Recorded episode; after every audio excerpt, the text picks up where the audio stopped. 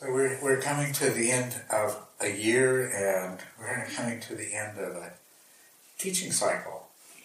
And so, um, as a matter of fact, tomorrow we'll be begin to think seriously about uh, what kind of structure we're going to have for uh, the Thursday night discussions beginning in January. But right now, we're finishing up. We've gone through the Four Noble Truths and the Eightfold Path.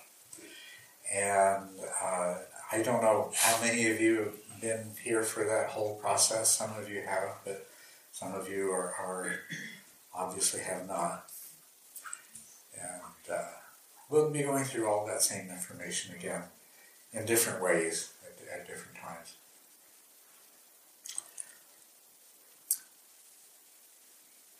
But I, I think what I'd like to, what I'd really like for us to discuss tonight is how how these teachings uh, impact us in uh, in our daily lives. What difference they are making to you in your life. There's really two. Well, if, if we go according to the way the Eightfold Path is divided up. There's really three major parts to that. One, of course, is meditation practice, the formal practice. Training the mind, cultivating certain mental skills, uh, having insight experiences, and uh, having undergoing certain transformations in the way we, we think and, and feel and react to the world. That's one part, the meditation part. Another part is the understanding the Dharma, the intellectual understanding, putting all the pieces together, making sense of it, understanding how it works. And then the third part of it is applying it in our lives, uh, consciously, intentionally, mindfully, uh, to to our behavior, to every aspect of our behavior, and and at every level, of, of, of the level of uh, the thoughts and the feelings that we have, at the level of the things that we say and the way we use speech and also at the level of what we do and the impacts of our actions on the world. And all three, of course, fuse together, combine together. Uh, e- each of those three supports and empowers the other.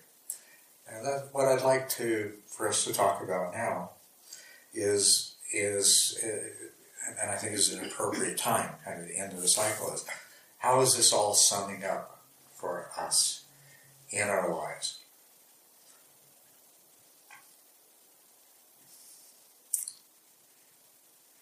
So, I was wondering if anybody has any anything they'd like to say, any any reflections, thoughts, questions, ideas.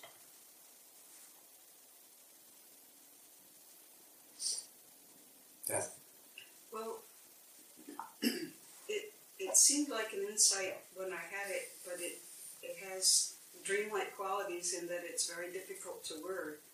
Um, but it seems like one of the gifts has been that who who you are depends on how you look.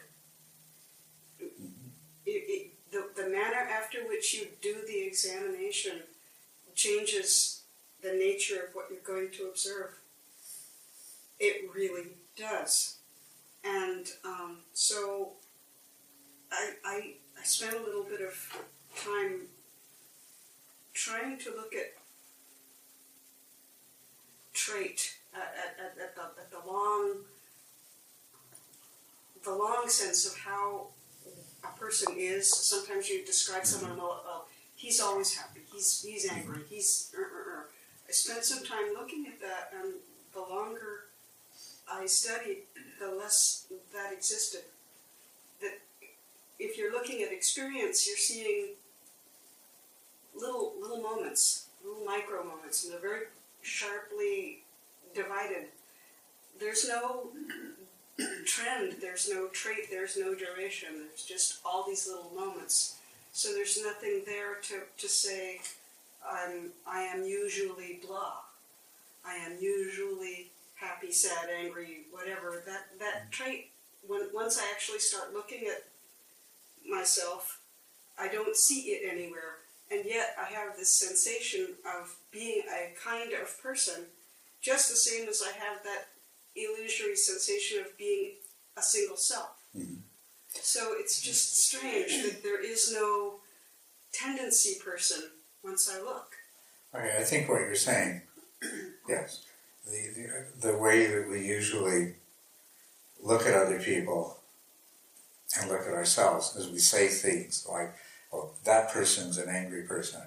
That person is a kind and gentle person, and I am such and such a kind of person," and so forth. hmm Uh, and, and those are really true statements. Because if you look at this same person over time, there, there, is, there is a strong tendency of a particular type in the way. But I think what you're saying is when you look inside, you don't find an angry person. You find something much more subtle and complex than that, which behaves angry over time. Yes. Right. There's there's no longitudinal kind of person. There's only all these experiences Yeah. that yes, they sum. And would you agree that when you look at a person carefully, although you may see a lot of angry behavior, that if you look carefully, you also see a lot of gentle and kind behavior and all kinds of other different kinds of behaviors. So, So how does it end up summing? How do we end up making these blunders to to say that even even to ourselves, I'm a blah when we're really a summation of a lot of smaller things. well, Uh, a, a good way to look at anything is in any way that something is, and especially when you're talking about in any any way that people in general behave or that a person behaves, uh, it's the, it happens because of causes and conditions. There's reasons for it. There's reasons why it happens that way. Now, if you say human beings have a tendency to categorize others and to categorize themselves and hang a label on it and say, he is such and such and she is that and I am this with these labels. So you ask the question, okay, why? And, and if you take, take the kind of perspective that they do uh, in studying uh, uh, biology, life. So if an organism has certain characteristics, there's a reason. It's because it's worked. And we do that because it works. Because if we categorize this is an angry person and this is a, a nice person, then it causes us to spend more time with a nice person and stay away from the angry person. And that works. That works. As far as that goes. You know, the same thing, you know, uh, dogs sense that some people are not good for them to be around and they don't like those people. And other people, they sense something very different. So it works in a very primitive, primitive simplistic way. It works. But then we look at it, but uh, you know, there's another sense in which it doesn't work.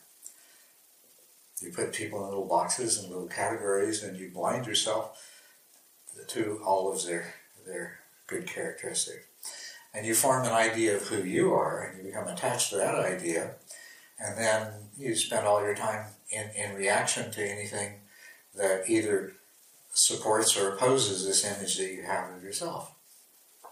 All I had been trying to do was catch up to that image. Yeah. Um, because what I've observed is the minute I formulate it, uh, it's out of date. Even even if it were right, just, just supposing it were right, it's out of date. And Yeah. what I've been seeing is that the assumptions I have made about myself are no longer correct if they ever were, and I can't catch today. Well, yes, because everything is constantly changing. It's just I hadn't ever. I, I before I met you, I used to be comfortable thinking I was some kind of person, but now that I'm looking, I'm not. Well, I don't think anybody's one kind of person. I, I had strong hopes. I think, you know, I think everybody is lots of kinds of people. that's right. Everybody is lots of kinds of people, right? Mhm. But uh, let's let's look at the same thing. with How do you look at the world. One of the things that makes people of different kinds is some people look at the world as as a, a, a harsh and dangerous place, and other people tend to look at the world as, as a beautiful place. There's many different ways of viewing, viewing the world. There's many different ways of viewing any particular situation. As a matter of fact, there's as many different ways of viewing the situation that we're in right now as there are people viewing it. And there's actually more than that because if, if we were to to plot these all and check again five minutes from now, we'd find some of those had changed.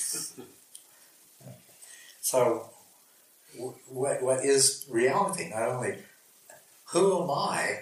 You know, I, I thought I was somebody identifiable and labelable and justifiable and defendable or chastisable and blamable, but when I look, I'm not.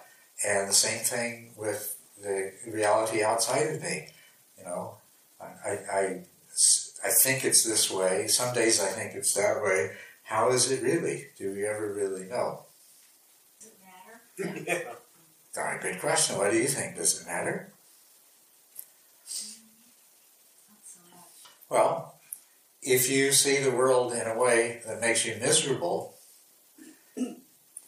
would it matter to know that that the world really isn't the way you see it? Well, yes, Okay, so it does matter.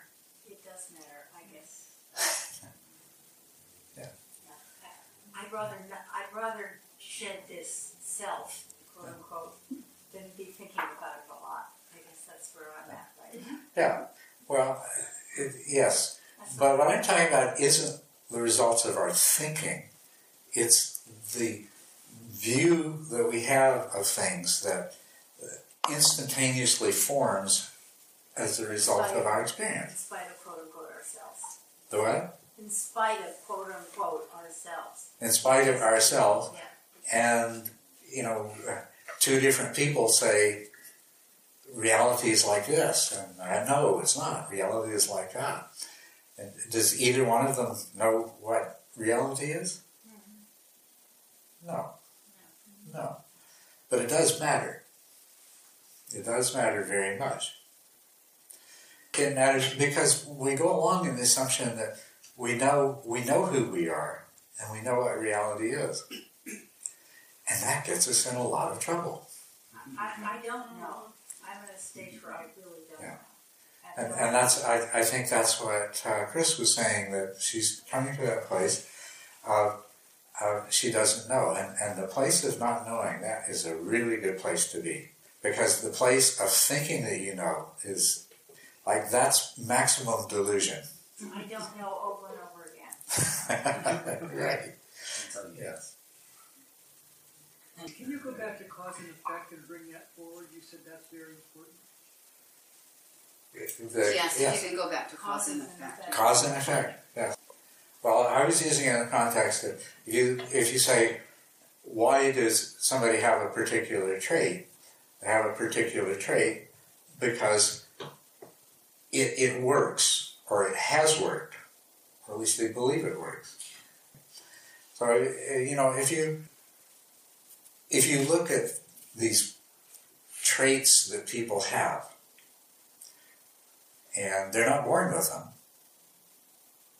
Well, they are. Well, they may be born with certain predispositions, but you know, we know, and there's a lot of evidence to to support this. That uh, you know, practical scientific evidence that uh, two people with exactly the same genes, like identical twins in different circumstances, can develop very very different uh, attitudes uh, and approaches.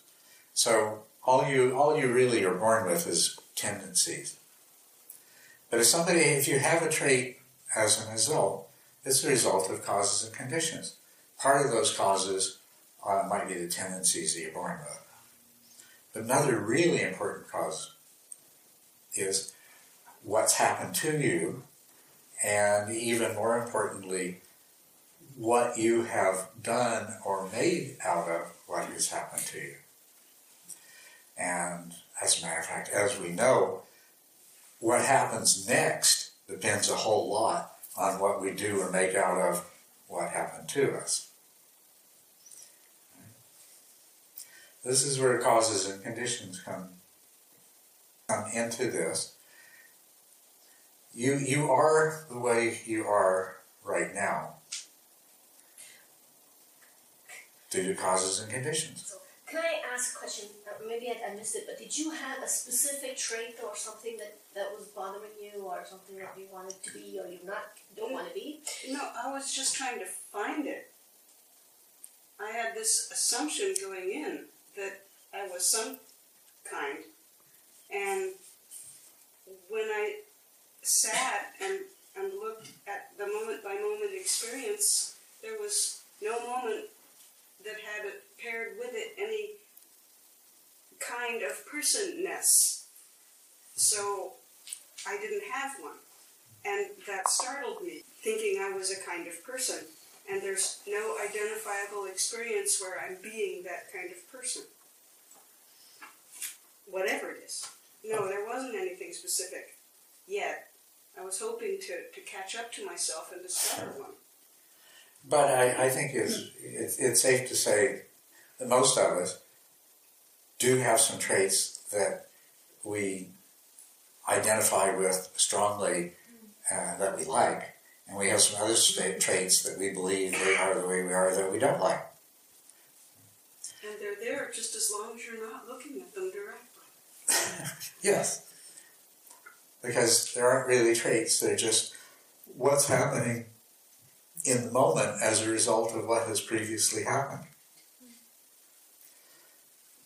Did the Buddha have any traits left after he became awakened?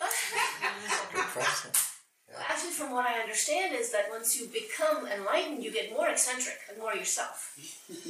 Well, now Your that is something, interestingly enough, that's something that somebody actually did a study on. And, and I, I've got the book where the, the chapter is that, where they have reported that. They, say that the, uh, the, the, as the higher levels of enlightenment, the personality characteristics, there's certain personality characteristics that the person had that uh, actually become more pronounced and, and they begin to appear as personal eccentricities. But, uh, but back to your question, do, do, do, do enlightened beings have traits? What do you think? Yes. Yes. No, not the Buddha. Not the Buddha. I don't know. I, uh, to me, if you look at the life of the Buddha and his teachings and his behavior, it looks to me like there's a lot of really strong traits there. But I think, I, I think what you mean is there are traits, but there's no person that has those traits. And as a matter of fact, that's Here's here's one of those really good sayings for you to remember. You know, as you keep coming back to it and understanding it. There is no such thing as an awakened person. There is only awakened behavior. No such thing as an enlightened person, only enlightened behavior. Because, after all, really, ultimately, there's no such thing as a person. There's only behavior.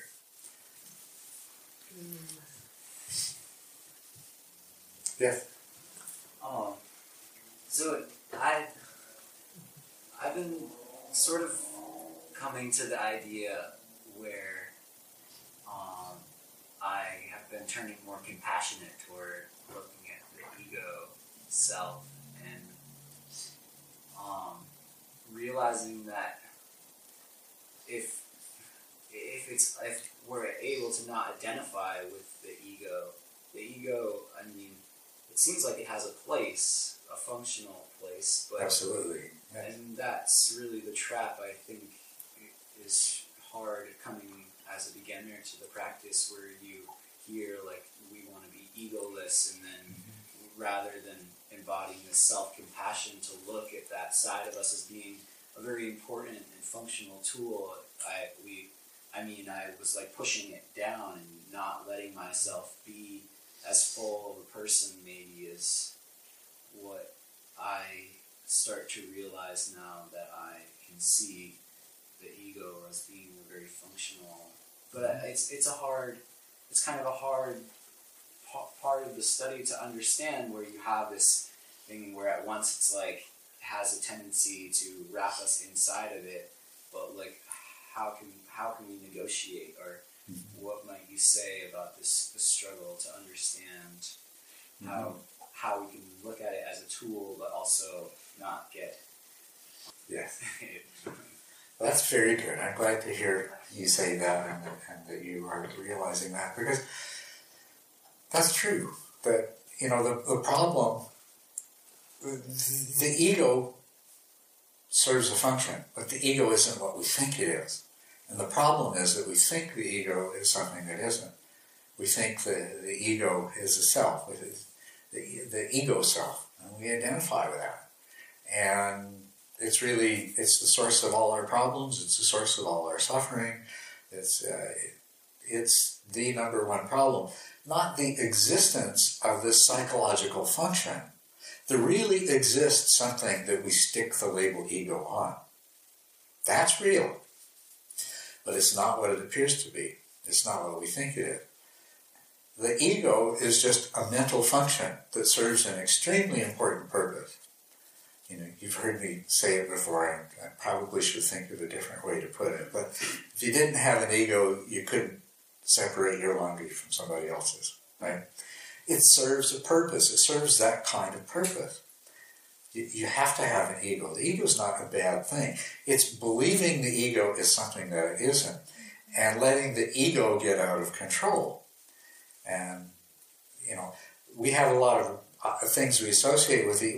You know, it's not that we don't want to have an ego. It's that we don't want to be controlled by our ego. We don't want to have a needy, unhealthy ego. That's what being egotistical means. All of these negative things we say about the ego, they're really about what happens when you mistake the ego for something else.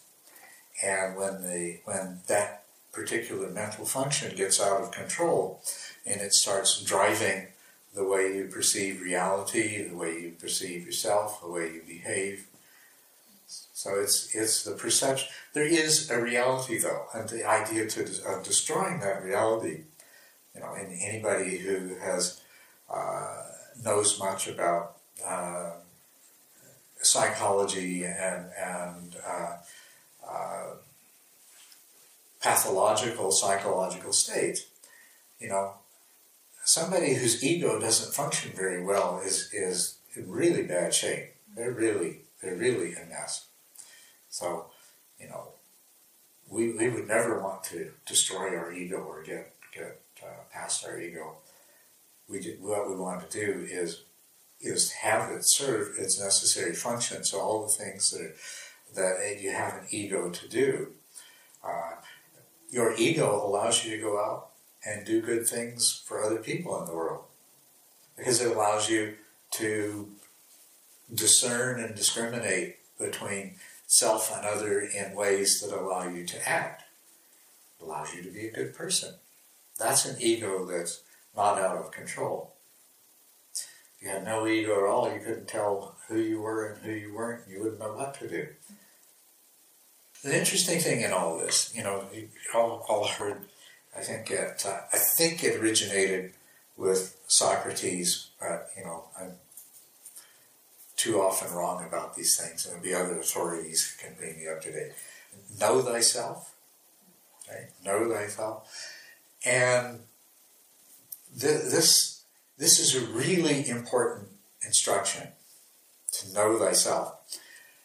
But we start off thinking, okay, if I just find out who I really am, all my problems will be solved. I'll know what to do.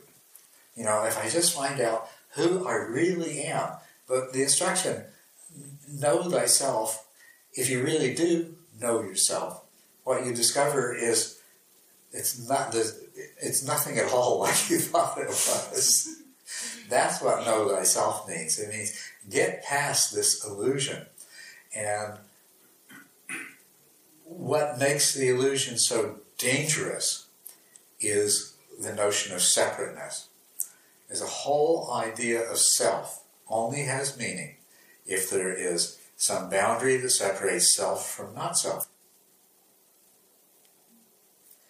So, what's bad is this idea of a boundary. Because one of the things it does is it makes us horribly alone. And the other thing it does is it puts us in uh, a state of conflict with everything else because we've got to do everything we can to protect and to protect and, and to uh, to serve the self, to make the self happy, to prevent damage to the self, and everything else like that. But what we are are not separate entities. We, we are entities, we are entities, and it would be silly for somebody to say that we're not. Because you know, you know, somebody who had uh, a lot of charisma and the gift of the gab and everything might talk to you and make you feel like, like, uh, you know, that uh, uh I, I, I really don't exist as this, uh, in the sense that I, I think that I do. But the truth is, you don't exist as the separate self you think you do, but you still have a, an individuality. But it's an individuality that comes from inclusiveness and not exclusiveness. And so, what we're really trying to do is to remove the exclusiveness, the boundary the separation. And the way some spiritual traditions would phrase that is discovering unity, oneness, non duality. That um, if you say that the, the boundaries are the problem, is there not also something like good boundaries that you need? I mean, I know probably everybody knows how it feels when mm-hmm. somebody oversteps those boundaries, even if they're just mm-hmm imagine, but you know, if somebody comes too close to me, in some respect, or meddles with my stuff, Yes, I feel like, oh, hey, this is where you end and where I begin. that's right. That's yes, that's right. The boundary. That's what I say. The, the function of the ego is to construct a useful boundary. You know, my socks, your socks. Right? That's a useful boundary. And when it gets out of control, it creates boundaries that are totally problematic. The thing is that boundaries, the boundaries aren't real. The boundaries are artificial constructs of your mind that are useful. It's when you start believing that they're real and become attached to them as being real, that's when they start being a problem. So there's when I when I'm observing egos, the ego, or how it works. There's it's like there's such a fine line between where the ego self, like you're you're embodying the ego, and maybe um, being compassionate toward it and working from from a place where it's functioning well, where my behavior is in par with what maybe it should be. But it's like it's such a fine line where all of a sudden you know you're, it's really easy to be tricked and drawn. But there's like feels like there's an impulse underneath where if I can step back and see like where that sort of truth or there's a sort of truth about the self, about the being that's inside of me, and I can ask and really like go to a place where I can I can see that line kind of drawn clearly. But it's it's so hard because you think, or I'm coming and trying to be compassionate toward the ego, but it's so easy to be pulled. And then you know it's ten minutes later, and you're like, wait, what did I say? That wasn't my intention, but I don't know. You say compassion towards the ego. or towards the idea that the ego has a function, not the ego self, Mhm. but Okay. being able to to recognize that creating boundaries, that standing in the full potential of the of the being Mhm. that we are, or of of the tool that it is in in functioning. Have you ever had any of you ever had the experience of um, because of your perception of your ego boundary that uh, you said or, or did something uh, and then later on in a slightly different emotional state of mind you uh, let go of that ego boundary and apologized and asked for forgiveness. Has that ever happened to anybody in this room? If it hadn't happened, we wouldn't be married. and I, I think I think you can say that about every every couple and every relationship. Right? And that's one of the ways in which you know these relationships we have, whether it's an intimate relationship between a, a married couple, but in fact it includes every relationship you have with anybody, is that they are all opportunities to learn that that these that these ego boundaries they, they don't have any reality of them of their own, and when they're causing harm rather than good, that's the time to let go of them. So that's the that's the key. Is if it's working, then it's okay. And when it Yeah. seems to be causing problems, then you know there's a problem. That's right. And in terms of how we apply this Dharma, it's having the mindfulness to recognize when it's not working.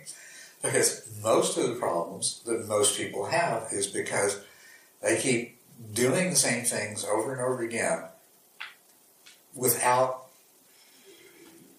without coming to that realization that this isn't working. And when you when you come to the realization that it isn't working, then you can let go of it and then you can change it. So you have to have that mindfulness to recognize when things are not working. And we don't usually do that. Most of the time, something happens and we react and it turns out badly.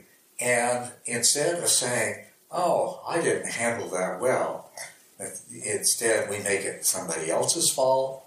We justify it, you know. Of course I reacted that way. Anybody would, blah, blah, blah. You know, or if we can't do that, the other strategy is to totally distract ourselves so we don't think about it, you know, isolate ourselves from it. But mindfulness means actually recognizing and saying, oh, wow, you know, not, not only did that not work, having the mindfulness to realize it's been not working for a long time. it not only didn't work, it didn't work again. yeah.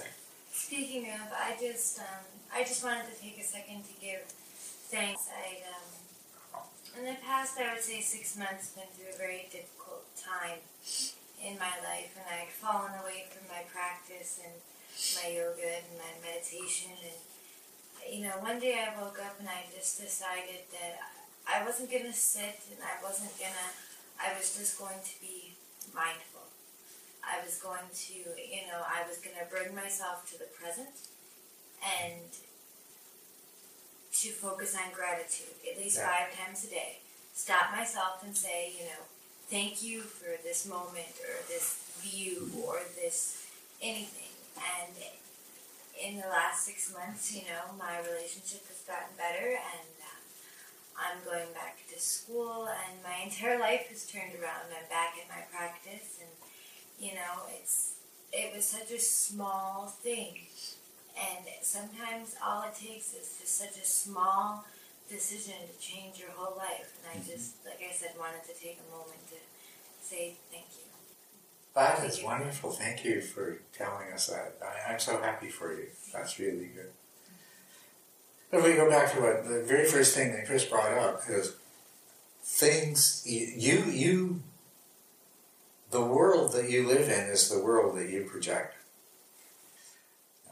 You it, a really useful exercise to do, and, and is during walking meditation is a wonderful opportunity to do that. It's just see if you can be aware. You know, we say be in the present, but see if you can be aware of everything in the present at once. And you quickly discover it's absolutely impossible. You cannot. You uh, you can't. Only just a tiny bit of it. And if you watch what your mind does, your mind selects what you pay attention to. So out of this huge panoply of possibilities, the mind selects certain things. And it depends on the mood you're in, right?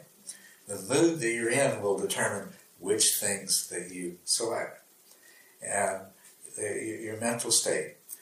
Then not only it's not just what you happen what you happen to be conscious of, but what what interpretation that your mind puts on that. Right? And we, we know this from you know, you examine every aspect of your experience. You find it over and over again.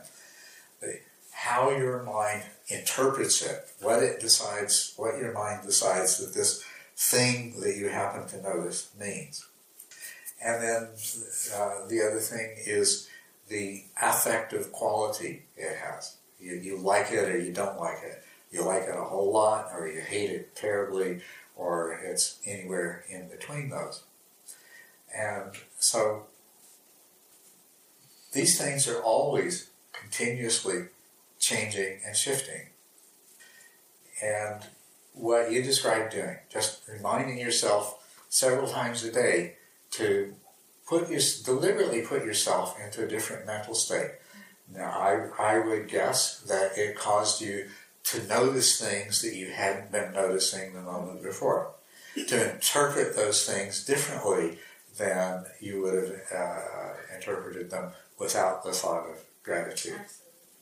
And to experience a kind of, of pleasure and happiness from noticing and, and interpreting those things that you would have been denied previously. This is what happens when somebody's depressed, when somebody's sad, when somebody's bitter and cynical uh, or anything else. Their mind is selecting what what it what it makes note of, and it's interpreting it with a strong bias, and then it's producing this huge negative feeling to go along with it. The same thing when you're in a state of joyful happiness or in a state of, of love. We've all had those times when we just we're just love everything and everybody and we're so glad to be alive and everything, you know, and it's totally different world. It's the realization that the world that you see and experience, it, it's it comes from in here. It doesn't come from out there. It depends on the, the slant you put on it. We go back to relationships. When your ego gets affronted and your dear close partner says or do some, does something picture a kind of situation where you want things to be a particular way. And you've made them be that particular way. And then your partner's gone and changed it. Right? Can you relate to that? Mm-hmm. Okay. And so you notice that thing, and um, how do you interpret it? Um, very often, you project certain motivations into the person that don't actually exist at all. You know, they did it deliberately despite me. they did it because I knew I didn't want it that way. Blah blah blah, or something like that, right? And and in that way, something that's really rather trivial suddenly shifted into a whole thing about this this person is egotistically assaulting my ego. And then all of the stuff that comes out of that. But it's all an illusion. It's all a story that's made up. And it's a story that has it's it's a nasty story. It doesn't have a happy ending I mean if you're lucky you get to the place where you see it differently and maybe you get to understand the real motivations for whatever was done or changed and then it has a happy ending. While you are still caught in that story, whatever story you're telling, there it's it's really hard to catch that moment where you say, "Wait, this might not be the way this is."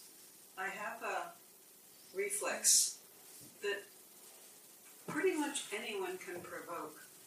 That if you ask me a question, the last thing I imagine is that you're soliciting information. Oh yes, you're one of those. yeah, Yeah, I, and I know. it's really hard to say, wait, a question is just a question. There's no deep philosophical implications upon my inadequacy. You know, that's hard. So it's you know pretty predictable when you have a, a partner who comes in and says, "Did you?" Question is asked. The first thing I do is crawl up on the chandelier and then say, "Wait, he he may have really been wanting to know that answer." he might have just wanted to know the answer. Yeah. no And- judgment implied. And that's so. What do you do when your ego is so sure of your inadequacies that you can't even see that you're you're blowing it? It you you, you it, it I. It isn't so bad that I blew it once or twice. It's them down the road this many decades and still doing it. That's what you do. I mean, sooner or later you realize what happened in that particular instant. Hopefully, that, that's really that's that's your opportunity. Um, yeah. I, I'm I'm still botching it. Well, And that's a lot of questions. what can what can happen is that you take every question that's asked as as being a message and a judgment and reacting to it and becoming defensive. And then you never you never admit that uh, that you're responsible for this. And then eventually um, that relationship falls apart it's over with and done. Then you meet somebody else and then you start reacting the same way every time they ask a question. Yeah yeah. Yeah that, a lot of people go through life that way. Yeah. now say that you've been coming on Thursday nights and you're starting to get a bit wiser and learn you have a few tools. Yeah. okay that doesn't mean you're not going to react the same old way. I mean after all you've been doing this for many many years how many hundreds thousands of repetitions Right, okay. So you're not going to expect that just because now you've learned a little bit, it's going to be different next time. Because it's not. But you don't have to do what you did all of those other times, which is to deny it, avoid it, rationalize it. Really, what I'm encouraging you to do is be there totally with it. And if you if you are, you know, then you come to the point. I mean, you've already come to the point, but it hasn't. But in in the past, when you came to that point, you immediately ran and hid from it. But you come to the point of realizing that that I really screwed up, and it was my fault, and uh, it, it made me feel bad, made the other person feel bad, and the, problem really is is with me, and I would like to change it. Then you say to yourself, "Oh, but how do I change it?" Okay, it's, it's by wanting to and clearly saying it's by clearly confronting, facing the problem. It's by saying, "Okay, the that that that question was not a judgment; it was just a question." You have to catch yourself respo- responding. Okay, if you catch yourself after the fact and you do that consistently a few times, you'll start to catch yourself when it's happening. And eventually you'll get to a place where you can catch yourself before you develop that whole full blown reaction. Or you could try to just answer every question as if it's just a question and then wait to see what follows. If they say, Did you do the dishes? and you say no, and they say, Okay, and walk away, then you know it was just a question. and if they say, Well, why not? What were you doing? Well, then you know it wasn't just a question. If you can if you can just get to the point of even even though at a gut level you're sure there's a judgment in there, you don't respond. You just say, "No, you're right, I didn't," and then wait and see what happens. That that's when some real learning takes place. That would be, that would be, um, that would be a visceral shock for me to get that far that fast. Did I say fast? No, I'm the same as you in, in a lot of ways, so I can understand that. We, him and I go through that a lot. He'll say something to me, and, and I'll, I'll, I'll react um, in a way that he doesn't understand, and it's because I think he means, I think he's implying something that's not there. Right. It'll be, did you empty the dishwasher? And I think he's saying, you know, you know, You what, what, did you do all day? You, you know, were you? Exactly. And he really just wanted to know, should I go empty the dishwasher or did you already do And, and if you look more deeply, who, who is it that was really being judgmental? There's probably some part of saying you saying, "Yeah, you really screwed around all day." right, I was too lazy to do it and I should have done it. Yeah. Mm-hmm. And then it, it, there's just amazing, wonderful power in it. These are tools. Apply the tools. And meditation practice is a way uh, of, of learning to do that in a powerful and effective way. You you sit down to meditate and you start having reactions. That, oh no, my practice is not going the way it should. I'm not any good at this. Blah blah blah. You know all that other stuff. It's the same thing. And and if you if you learn to understand that in meditation and to deal with it appropriately, say, you know, uh, it's going to carry over into your life. It's going to be much easier to, in all these other situations. Well, you know, I mean, I, I guess what, I'm going back to your first question about how how are things coming together. Yeah. And I guess my question is, um, to how far can you go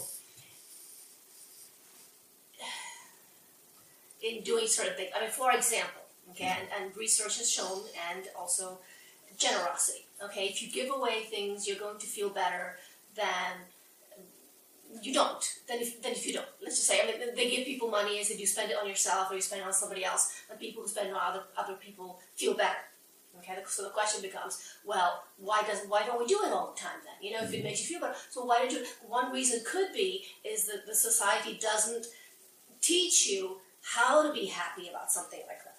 So you might have to, you know, raise your own awareness that you know this is actually something I should feel good about, and you can really practice that. Mm-hmm. So I guess my question becomes now. Wow, I mean, maybe there are practical issues. Mm-hmm. maybe I should. Should be giving away everything. You could be, Yes. right? But you know, uh, if you decided to give away everything because you should and it's a good thing to do, you'd probably feel miserable really well, yeah. No, uh, the thing is, it, you, you, all of this does come together, and you have to. The, the the metaphor that I like to use for this is, you know, it's like getting rid of a, a thorn bush, a, cat claw. Everybody know what cat claw mosquito is? Grows really fast, has these wicked thorns, and you can cut it right down to the ground, and a few months later it's back again. You, you, you, you cut a branch off, and you come back a, a couple of weeks later, and there's two branches in its place, right? And what you're doing with all these different practices is, you know, eventually you want to uproot the, the cat claw bush. But you got to start off by, you, you got to cut, cut enough branches uh, just to get in close, you know. And that's what these practice, the practice of generosity in your daily life and things like that, practice, uh, all of the, the practices of virtue their ways of just trimming enough branches to uh, to get close enough to go after the actual stalks and eventually the root itself. And if you if you misunderstand what it's about, then it's not going to work because uh, you, you can't you can't just eventually get tired of cutting off branches because they grow they can grow back faster. You you know, you've got to go to the next step. And so these, the things that you practice in your daily life have to be supported by a deepening meditation practice, which takes you first, first to the trunks from which the branches grow, and then ultimately from the root from which new trunks will grow, even if you cut it off at the level of the ground. Then, then, then I would ask you, then, you know, maybe I should quit my job and meditate all day. Well, and and I have the option. If you have the option of doing that, then that would that would be I, would say to you that's a very very wonderful thing to do, and you should seriously consider it. But you have to be you have to be ready. You have to be at a place where you, uh, you have to have a level of understanding. If you do it because you it's a you, you, get kind of swept away and it's an emotional reaction and you know and i'm going to away everything i have and meditate the rest of my life. Where are you going to end up? Most likely you're going to end up disappointed and unhappy and uh, you know because you're doing it for the wrong reason. It wasn't coming from a place of understanding and, and proper motivation. But if you have that option, boy, I, would love to help you in any way I can to to get to the place where where you do what's necessary. The thing is, when you every, like everybody here, have, well, well, maybe everybody here has a full time job, and so when you have a full time job, you know, you really, you, I mean, you, you have to do it. It's your responsibility. Yeah, that's right. So, you know, you, you and, and, you know, you have to yeah. think where you're going to find time to do all the meditation, yeah. and then you think, well, then you can't yeah. Well, my message to you is you don't have to quit your job and you don't have to meditate full time. and as a matter of fact, in many ways, it might be best that you don't. Um, if you have a lot of resources and talents, to throw them all away and meditate full time, and then you become free of all these things, but now you no longer have those resources available to help anybody else. It's not necessarily the, the best way to go. Well, it's not necessary. Yeah. That's this is something, you know. There has been a class within Buddhist society who has done that, and they're supported by all the parts of Buddhist society that don't do that. And it's been kind of to their advantage to convey, if not outright teach, that, well, this is the only way that you can truly become awakened. And uh, so, therefore, support us and, and, and we'll do it on your behalf. And I'm saying that's not true. I'm denying that. That you can all you can all do this work and you can succeed in this work. what you're what you're going to have, you, you know, the idea of becoming an upasaka, a dedicated lay practitioner, is not that you quit your job and you abandon your family, but it's that you make your spiritual practice your number one priority, so that your job supports your spiritual practice, and you might change your job, and your relationships with your family become part of your spiritual practice. Not that you abandon them, but they they are the material that you work with in your practice. And and that's a very powerful path. And yeah, I think that's enough. Talked enough for I got ten minutes over time. Oh, sorry. Yeah. But this conversation, you might like to continue uh, this conversation next week with Blake. And definitely, I'll be happy to uh, to uh, look more deeply into these things with you. Uh, on the it is 14 days from now is December 26th, and, and so I'll, I'll uh, for the, for those of you who have had enough eggnog and everything else by then, you can come on the 26th, and we'll go into this. We'll continue this exploration. Thank you.